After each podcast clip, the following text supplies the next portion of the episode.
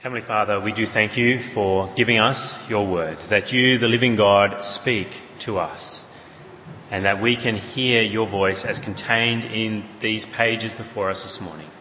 But Lord, we pray that you may grant us great understanding of your words, because we can hear your word, but not understand.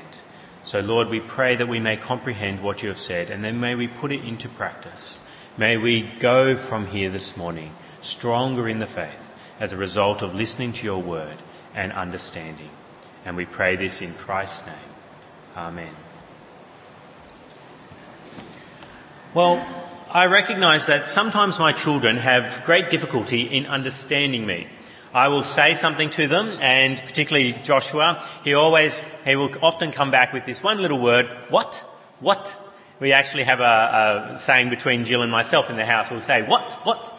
And because he's going around all the time saying what when we actually say something to him. And we realize that sometimes he just doesn't comprehend what we're saying. I've either spoken too quickly or I've used a word that he has no idea what it is or he just isn't quite comprehending what I'm trying to get across. He may know all the words, but he just needs some time to let it sink in. And, but instead of waiting, he just says, what? And he wants you to say it again. And that's what we've got a problem with this morning, I think, as we come to Hebrews chapter 6. The Word of God is very difficult for us to understand, and some parts of the Scriptures are even more difficult than others. Some parts it's quite clear what God is saying. Other parts we really have to dig deep and try and comprehend what it is that God is trying to say to us.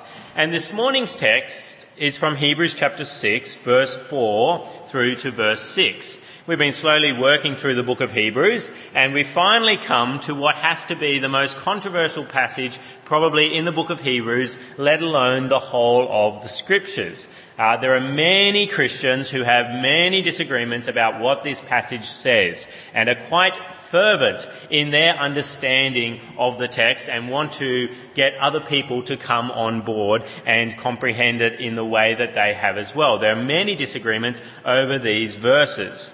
And I think it's controversial because of what the text appears to say straight off the bat. It seems to be a text that strikes fear into us, and I think rightly so, but it strikes fear into us when we read it for the first time because it seems to say something that we don't like to hear.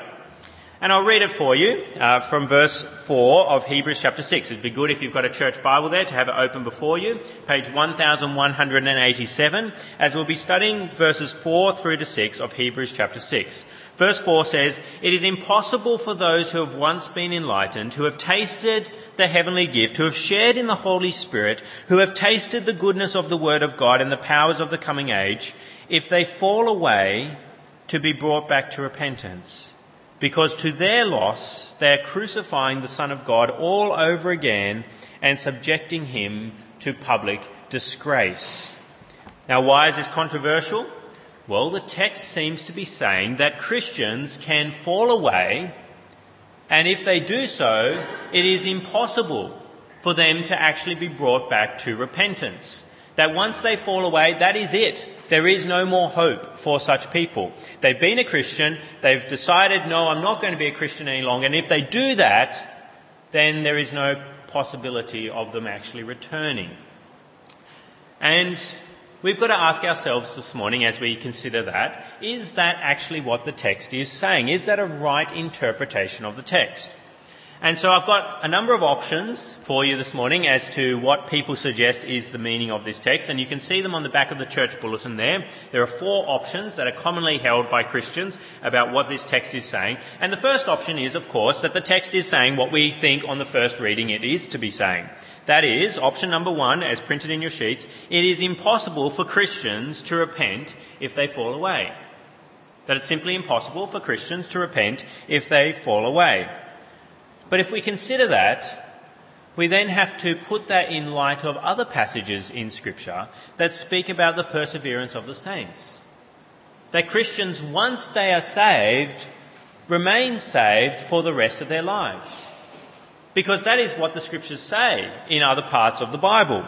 Consider John 10:27. John 10:27, Jesus says, "My sheep listen to my voice, voice, I know them and they follow me." I give them eternal life, and they shall never perish, and no one can snatch them out of my hand. My sheep, Christians, know my voice, and no one can snatch them out of my hand. And then he goes on, not just that, verse 29, my Father who has given them to me is greater than all. No one can snatch them out of my Father's hand. If you are a Christian, you are in Christ's hand. And Christ says no one can snatch you out of Christ's hand.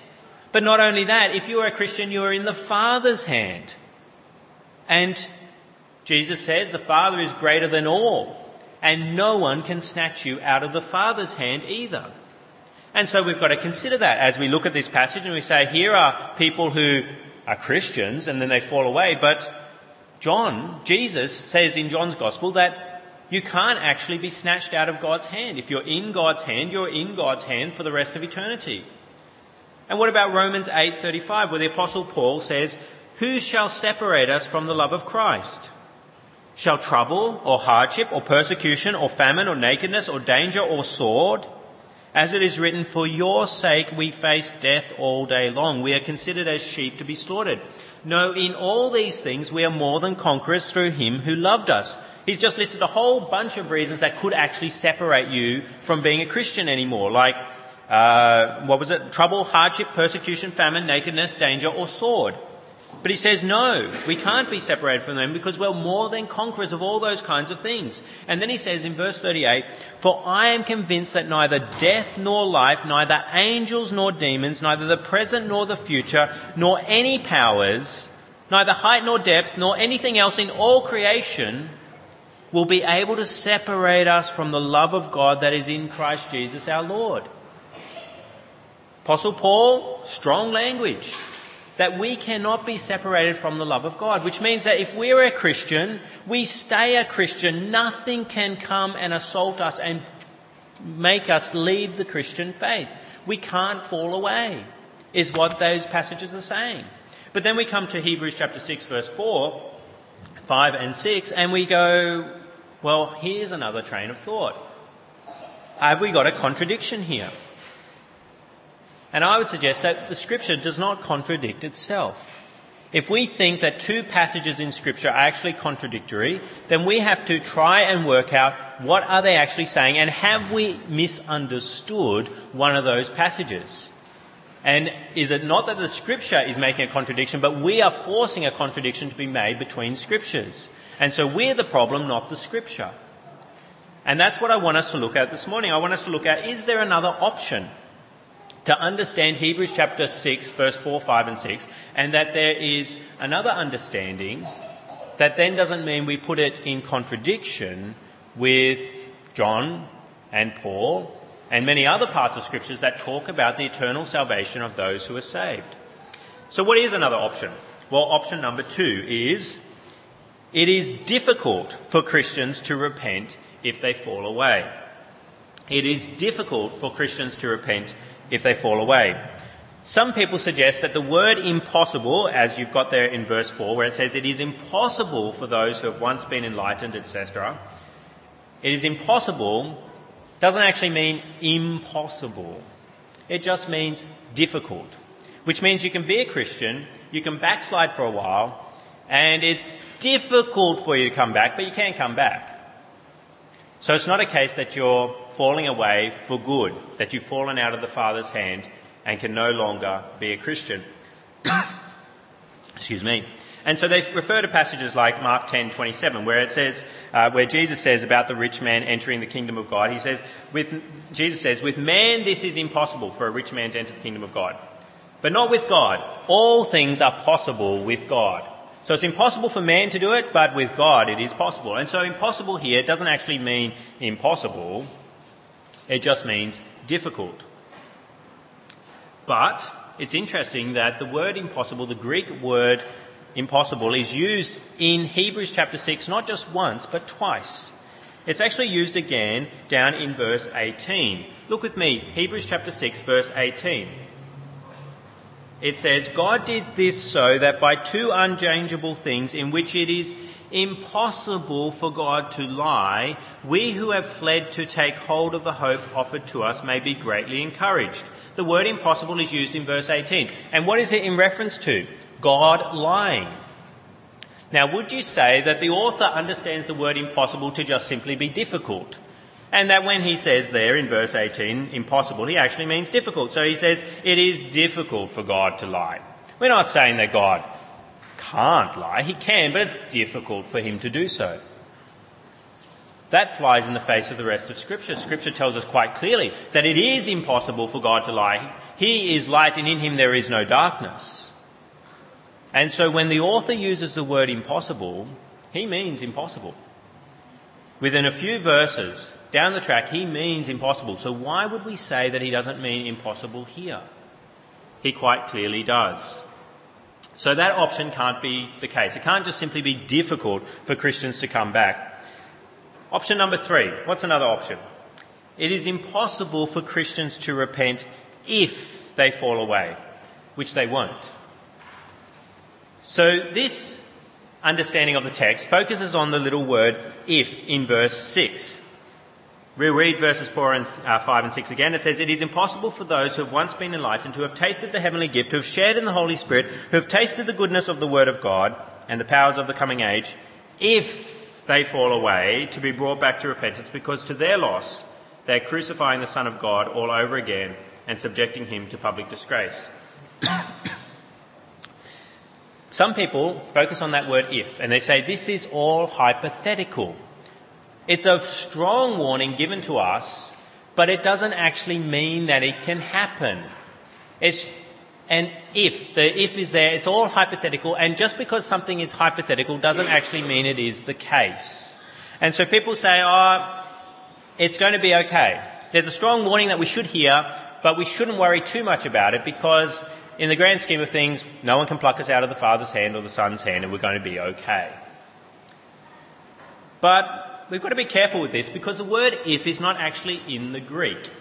It is a possible translation of this text, but it's not necessarily the translation that has to be there because the word isn't there. It's actually a participle, and the NIV, the King James, and the RSV have it translated as if. They make it a conditional, but the ESV, the NASB, have it as then they fall away, not if they fall away, then they fall away. And the Holman has, and who have fallen away.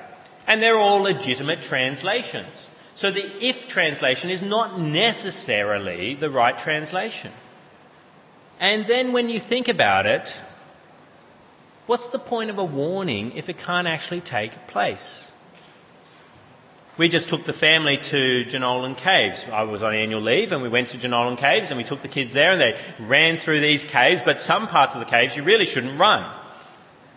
And you're going down these steep steps, holding onto these ropes, and all the while I'm saying to Josh, be careful. Don't fall. Watch out. You can fall. Now, what's the point of saying that if I know he can't? Let's say he's harnessed onto something, he's tied down quite firmly, and then I'm saying to him, watch out, don't fall. He's tied down, he can't move at all, and I'm saying to him, don't fall. What's the point of a warning if it's not actually possible? If this is all just hypothetical and we know that you can't actually fall away, then this is a waste of the uh, preservation of this text for thousands of years for us. Like, what's the point of including this? If it's something there to warn us, but it's not actually going to happen to us. And we all know it's not going to happen. The author knows it's not going to happen. We as readers know it's not going to happen. So let's just move on. It's useless warning if we focus on the if. And so I think we have to reject that option as well. So what is the right understanding of this text. What is my preferred understanding of the text, I should say, but I think it is the right interpretation, and many godly interpreters through history have followed this line of thought, and that is what I propose as option number four to you this morning. I hope you've been enjoying this sermon. It is much more complex than usually my sermons are, I guess, but that is because of the nature of the text. As I said before, this is one of the most difficult parts of Scripture and cause many people much uh, anxiety in history. And I think it is because they don't understand it rightly and they don't understand it as what I have as option number four. Option number four is it is impossible for non Christians to repent if they fall away. It is impossible for non Christians to repent if they fall away. I think this is the better understanding because it's, show, it's that the, not, the, the people put in this category are actually non Christians. We jump to the conclusion that these are Christians, but that's not necessarily the case, that they are Christians. Why would I say that?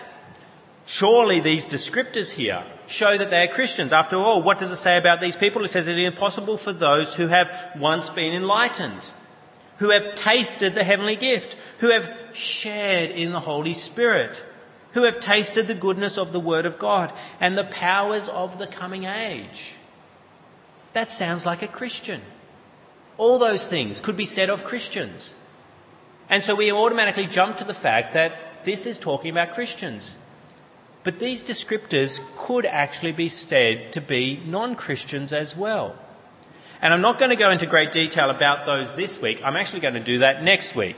I'm sorry, but I'm going to have to break up this uh, discussion over a number of different weeks. And so if you want to find out why I think those descriptions there are about non-Christians and how non-Christians can be described in that way, then you're just going to have to come back next week or listen to the podcast next week and uh, find out why I think that to be the case. But I want to show you this week, I want to give you an overall picture of the passage and show you why I think it's talking about non-Christians because of the context that comes in later verses why it's talking about non Christians because of the context in later verses. We've always got to pay attention to context whenever we read a verse. We can't just take a verse and rip it out of context and say it's saying this. And that's why I've taken great time this morning to show you that John 10 and Romans 8, which are part of the Bible as well, and part of the context of these verses, we have to hold them up in light of one another. But I want to show you now, in a couple of verses down, that it pushes us in the understanding that these people aren't Christians. Now, why would I say that? Well, look with me down to verse 9. The first thing I want to point out to you, after speaking about people in verses 4 to 6, the author then speaks about another group of people in verse 9. And these people are clearly Christians. What does it say in verse 9? It says, Even though we speak like this, dear friends, the le- readers of the letter, we are confident of better things in your case, things that accompany salvation. God is not unjust. He will not forget your work and the love you have shown him as you have helped his people and continue to help them. We want each of you to show this same diligence to the very end in order to make your hope sure. We do not want you to become lazy, but to imitate those who through faith and patience inherit what has been promised. These are people that persevere to the end. And what do they have? They have things that accompany salvation. What's why, why does he say things there? Because he's talked about other things, previous verses. And now he's saying, now we've got another group of people, you the readers, and you have other things. And what are those things? Things that accompany salvation, which is implying that the things that came previously don't necessarily accompany salvation, which means that those people are not necessarily saved. Salvation being the noun for saved. They don't have salvation. And then there's an illustration given to us between those verses, between verse 6 and verse 9, that also show us that there are two groups of people that the author has in mind, not one group of Christians. What does verse 7 and 8 say? It says, Land that drinks in the rain, often falling on it, and that produces a crop useful to those for whom it is farmed, receives the blessing of God. But land that produces thorns and thistles is worthless in, and is in danger of being cursed in the end it will be burned. Verses 7 and 8 show us that there are two lands that the author has in mind. One that produces fruit that receives the blessing of God, and another type of land that only produces thorns and thistles and is ultimately cursed, in danger of being cursed, and then thrown into the fire. What do we have there? We have non Christians and Christians people who produce thorns and thistles and are ultimately burnt. and then we have Christians who receive the blessing of God. And so we have here that a clear presentation of the fact that the author is presenting two groups of people in his mind. And so firstly, in verses 4, 5 and 6, he's talking about non-Christians who make it impossible for themselves to return to the things of Christianity if they leave those wonderful Christian blessings that they've been experiencing. And so we can recognize that this is the case, that many non Christians are indeed very privileged. They can be enlightened. They can taste the heavenly gift. They can share in the Holy Spirit. They can taste goodness of the Word of God and powers of the coming age. And although these things do sound like Christian attributes, they could also be said of non Christians. And we just simply must understand that non Christians can receive great privileges, but that doesn't make them Christians. Yesterday it was birthday party for my son, as we've already wished him a happy birthday today at this uh, church. Uh, I'm sure you're all aware of that. And we had a big birthday party. He had his friends over from preschool. They came over, and what did they do? They had a lot of fun, as my wife had organised all these things. I don't know where she found the time to do it all. And what did they also do? They ate my food. They came over and they ate lots of food that I had purchased for them. Now, they're all receiving blessing as they're coming into my house. They're receiving the blessing of my food chips, lollies, everything, cake, jelly, all coming in and eating and being blessed by me. But does that mean that every child there is my son or daughter? No. They're all experiencing privileges in my house, but that doesn't necessarily make them part of my family. Some of them are part of my family, but not all of them are. And the Bible tells us again and again that God does bless non Christians. He sends his rain on the righteous and the unrighteous. It's not as though a farmer, you, go out into, we did travel out to also um, my holidays out to Dubbo, and there's lots and lots of empty fields and with, or, or full of sheep, it seem to be sheep, sheep, sheep. It's not as though you can tell the Christian farms from the non-Christian farms because you can see that rain must fall on that farm and so that must be a Christian and rain must not fall on that farm so because there's no grass there and so that must be a non-Christian farm. No, God sends his blessing on everyone. Many of the blessings that we experience in this world, everybody experiences. And just because we all experience God's blessings doesn't make us all Christians. And even though we have described here some really good things, which could be said of Christians, doesn't necessarily mean that these people are Christians.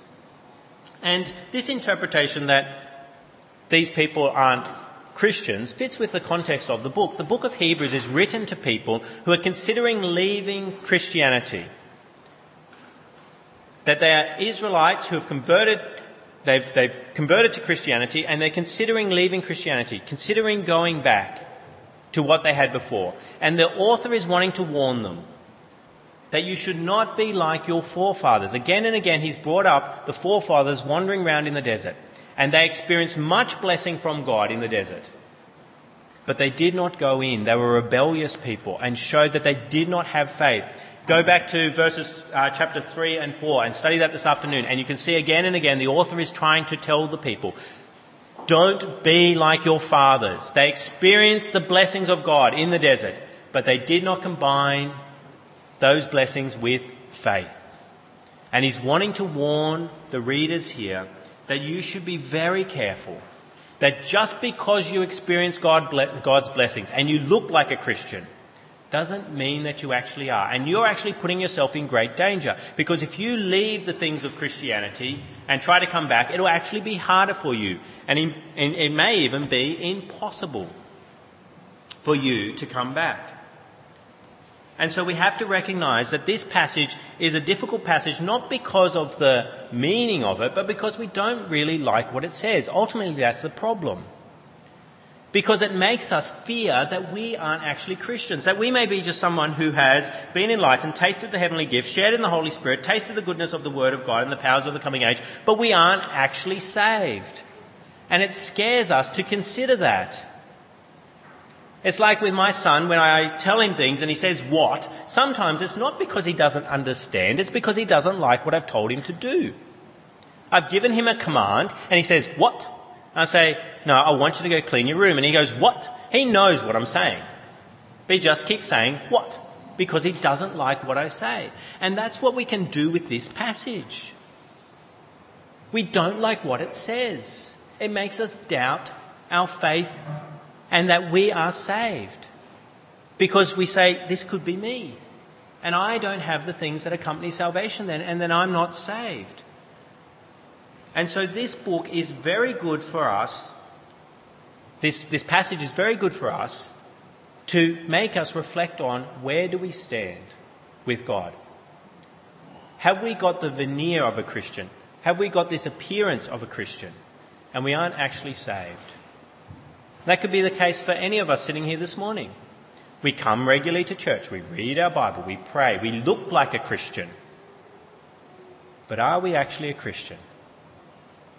And so we have to consider that and examine ourselves do we have true faith in God? And do we have the things that do accompany salvation, as is told to us in verses 10 and following in this passage, which I'm not going to go into today because I don't have enough time. But in subsequent weeks, I will look at those things. But I wanted you to get a good overview of the passage today. That this is what the passage is saying, is that there are people who look like Christians, but they're actually not. And that could be you. But we've also got to be careful that we don't unbalance this scripture with the rest of scripture. Because some people have very sensitive souls, and they're very sensitive about such passages, and they are actually Christians. But they focus on these passages and always wondering whether they are a Christian or not. And they go into great perplexity about this issue. We've got to remember passages like John 10 and Romans 8. We should listen to this passage, I think, initially and say, Am I a Christian? Search our hearts and say, Have I really repented of my sins and trusted in Jesus Christ? Or do I simply look like a Christian? And after we've done that, and if we can say, Yes, I have trusted in Jesus Christ, then we should cling to those other passages and take assurance from them that once we're in the Father's hand, once we're in Jesus' hand, no one can snatch us out. And nothing can separate us from the love of God. This passage is a good passage to warn us. We've also got to have other passages in mind as well. That we can say, as this, this author is very careful here. Notice how he does verse 9. I can't help myself, but I'll preach on it later. But Verse 9 says, even though we speak like this, dear friends, he wants to be careful. He's, he's applied something really strong to them. And now he's trying to be, his, pastoral heart's coming out of him and going, dear friends, I'm confident that there's better things in your case. And so we've got to take this passage in mind with the rest of Scripture, that we can have great confidence in our perseverance. We should heed the warnings, but persevere. So have you examined yourself? Have you examined yourself to see whether you simply look like a Christian but are not a Christian? Do you heed this warning passage? And if you have, you've examined yourself and found yourself to be a faithful believer in Jesus Christ, do you then take comfort in the other passages that speak about the fact that you can never fall away? That God will always look after you, always preserve you, so you will persevere to the end. Let's speak with our God now. Let us pray. Heavenly Father, we do thank you that your word does indeed warn us and spur us to examine ourselves so that we can see whether we do have salvation. Lord, we pray that we may heed the warning of this passage, examine ourselves. And Lord, we pray that if we find, find ourselves wanting, that we may indeed flee to Christ, trust in Him, turn from our wicked ways, and find forgiveness. Lord, we do also pray that we may, if we examine ourselves and find ourselves to be believers in Jesus Christ, we pray that we may cling to those parts of Scripture that are a great comfort to us, that we can never fall away. That once saved, we are always saved, because your hand surrounds us and protects us from all that could injure us and take away our salvation. And we pray these things in Christ's name. Amen.